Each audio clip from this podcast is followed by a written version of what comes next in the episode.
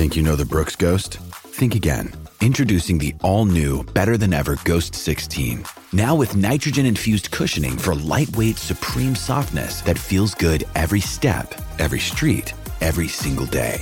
So go ahead, take your daily joyride in the all new nitrogen infused Ghost 16.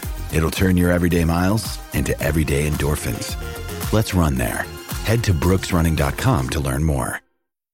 Mother's Day is around the corner. Find the perfect gift for the mom in your life with a stunning piece of jewelry from Blue Nile. From timeless pearls to dazzling gemstones, Blue Nile has something she'll adore. Need it fast? Most items can ship overnight. Plus, enjoy guaranteed free shipping and returns. Don't miss our special Mother's Day deals. Save big on the season's most beautiful trends. For a limited time, get up to 50% off by going to Blue Bluenile.com. That's Bluenile.com. They get the play off, back to throw. Here's a toss near left sideline for Metcalf. Got it at the 15, 10 5, touchdown Seattle. What a rainbow throw by Geno Smith. Metcalf had a step on the defender, caught it in stride. And now the Seahawks, with the extra point, can take the lead. That's a 50 yard touchdown pass. Let's get back to You Better You Bet, presented by Bet MGM on the BetQL network.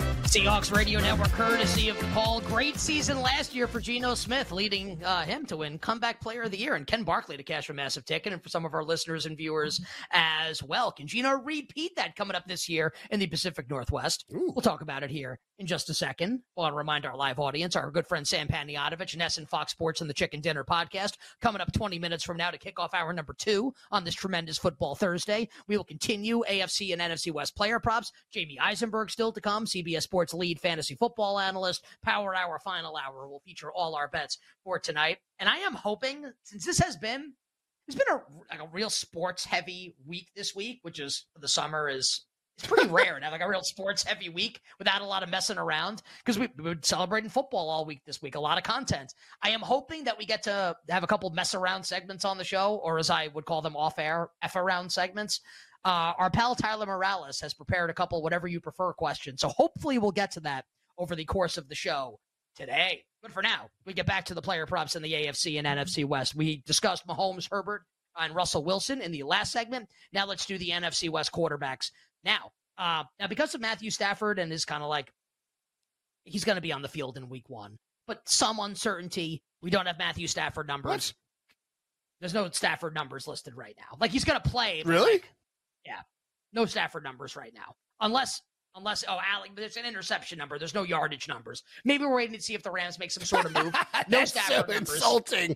It is a little insulting to your guy Matthew Stafford. We don't have Niners quarterback props because we don't know who the Niners starting quarterback is going to be just yet. We assume Brock Purdy, who's back in practice today, but uh, Kyle Shanahan's doing that thing where he talks up Sam Darnold, literally compared Sam Darnold today to Steve Young. That is a thing that actually happened earlier today, saying that I, I don't want to compare Sam Darnold to Steve Young because of how great Steve Young is, but.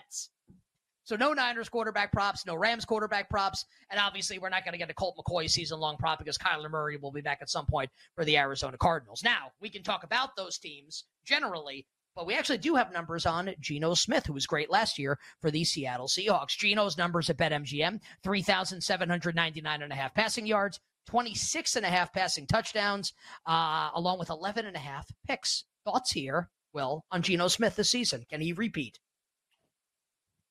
Yeah. Um, I don't know that he can repeat what he did last year because he was a literal top 10 quarterback in the NFL last season.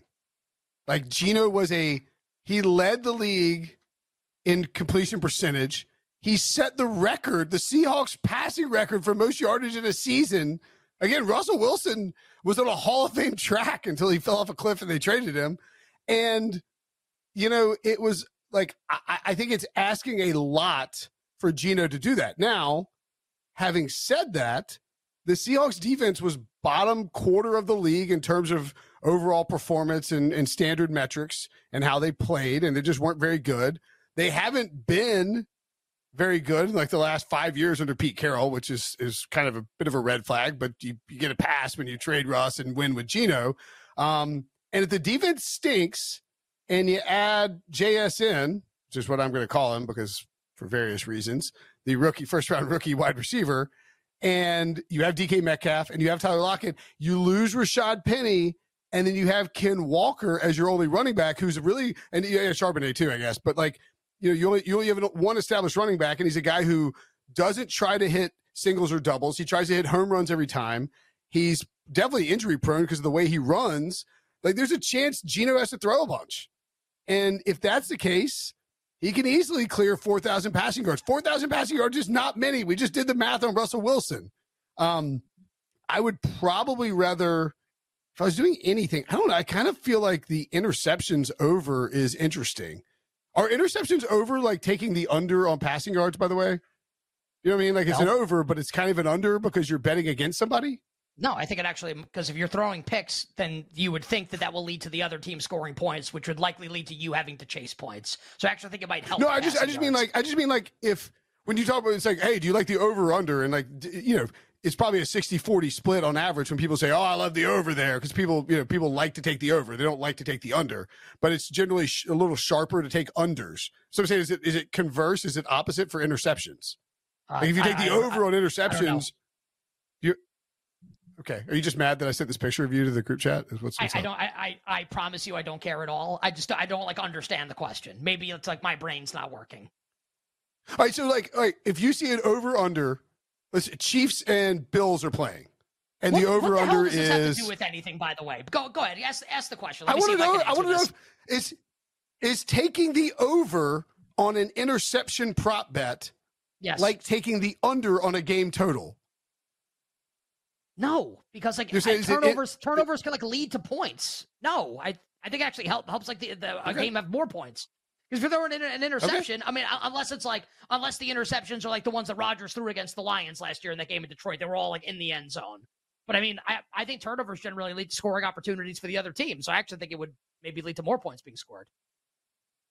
Okay. I, I, I, I was just, I, I, was just curious, like literally asking because you're not, if you if you take the over on interceptions, you're not saying I think this guy's going to do something awesome.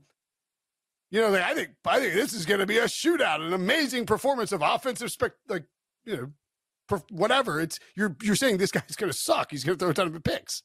Throw a ton of picks. Uh, do you think, think Geno's going to throw? You don't think that's going to happen? I, I, I think I, I, think we could see more picks from Geno. I think he's going to be less efficient. I think he'll be uh, make a few more mistakes. He got paid. Um, it, it's just hard to replicate what he did last season. I don't think Geno will be a top ten quarterback in twenty twenty three. Uh, here's I think here's kind of the question. This is kind of like the linchpin um, to Seattle's offense this year. It, are they are they going to play boomer ball? Is this going to be Pete Carroll boomer ball, or are they going to keep throwing the football like they did last year? Because I think the Jackson Smith-Njigba draft pick, the JSN draft pick, kind of signals that they're going to keep throwing the football, or else why would you? They would have drafted like another running back probably. Yeah. So they drafted a wide receiver in the first round. So now you have three like absolute, and let, let's be clear on this three absolute studs at wide receiver. Now, JSN has the acclaim of like being drafted in the first round and obviously studded Ohio State, even though he barely played last year. People know how good JSN is. We think we know how good JSN is going to be. A lot of hype. DK Metcalf gets a ton of hype, obviously, really tall, really fast. Um, down season last year in terms of the stats, but should be able to have, I think he's going to bounce back this year. And Tyler Lockett's also freaking awesome. You have three absolute monsters at receiver. I think Geno Smith could like could have a worse year and still throw 4,000 for for 4,000 yards. This is it's it's an Agree over completely. for me on Geno. Uh, it's an over for me on Geno okay. if I had to do something. Hey, where, where does the where does the Seahawks where does the Seahawks wide receiver uh, core rank for you? And I this, we didn't talk about this beforehand, so I'm, I'm, I'm putting you on the spot here a little bit. But if you're three? ranking the, I mean, yeah, top three wide receivers out of the entire NFL. So like the, they're better than the Chiefs because the Chiefs have Travis Kelce. And Travis Kelce, we're not talking pass catchers, wide receivers. Like so. Uh, Mike Mike Dugers pointed out that he thinks the the Seahawks this year could be like the Bucs in 2020, where JSN is your Antonio Brown. He's your third guy, and you're like, I mean, who like what are his matchups week to week? Like this, if if he's ready to jump in and play from from the start, and be an effect be effective as a rookie in this offense, he's going to get about as easy a matchup on a weekly basis, on a on a snap to snap basis that you can get in the NFL because people aren't going to shift coverage away from DK Metcalf and Tyler Lockett to JSN. I mean, he he's going to be able to eat if he's ready to play. Um, I'm gonna read. I'm gonna go through this here, and I will read you th- other th- top three wide receivers, and you tell me if you would take Seattle's over them. Are you ready? Uh, we okay, will start. Um, I don't think we think we could do Miami, right? Because it's just like Tyreek and, and Waddle. Uh, Patriots no, Jets no, Ravens. Uh, and I'll include tight ends here. Uh, Mark No, Andrews, no. Zay Flowers. Nope, no, no Baltimore. Okay. Uh, Cincy, Ja'Marr Chase, Tee Higgins, Tyler Boyd. I'm taking I'm taking Cincy over Seattle. I think, but Yeah, that's just because I mean, because Chase, Chase and Higgins are both Tyler Boyd. I mean, Tyler Boyd's more established in JSN. It- you're taking Ja'Marr over DK and uh, Lockett pro- over Higgins, but I think it's pretty close. Uh, Chargers, uh, Mike Williams, Keenan Allen, Quentin Johnston. We haven't seen QJ on the field. We also haven't seen JSN on the field, though, to be fair. I would take Seattle's. Very, very close. I like. Oh man, that's that's a really good comp. Like a rookie and then two guys who complement each other really well.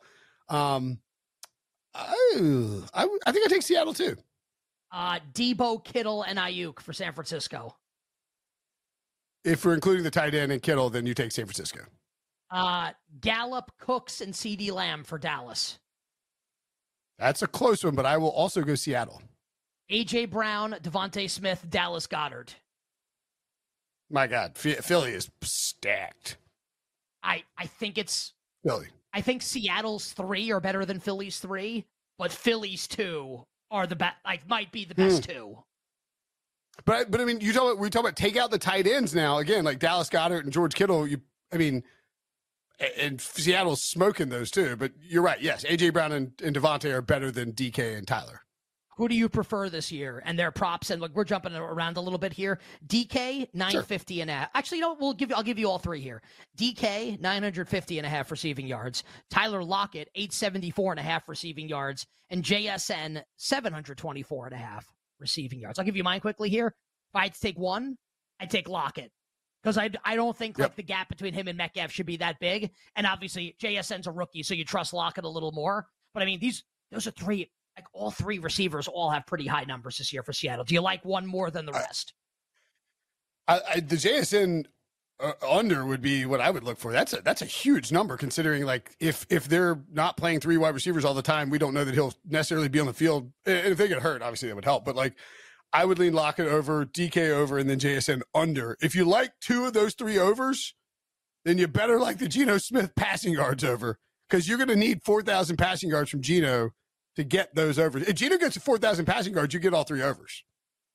So again, DK 950 and a half, Lockett 874 and a half, and JSN, the first rounder from Ohio State, 724 and a half, or it could be an explosive Seattle offense. We haven't even talked about Kenneth Walker and Zach Charbonnet yet. This could potentially be a really exciting offense this season. We still got to touch on the Niners quarterbacks. We got to touch on Matthew Stafford and what we're expecting from Colt McCoy and Kyler Murray whenever the hell he returns. We'll get to running backs and receivers as well in the AFC and NFC West. Hour one done, hour two for you. Coming up on the other side, we begin with a veritable sports betting buffet and potpourri with our good friend Sam Panayotovich on You Better You Bet.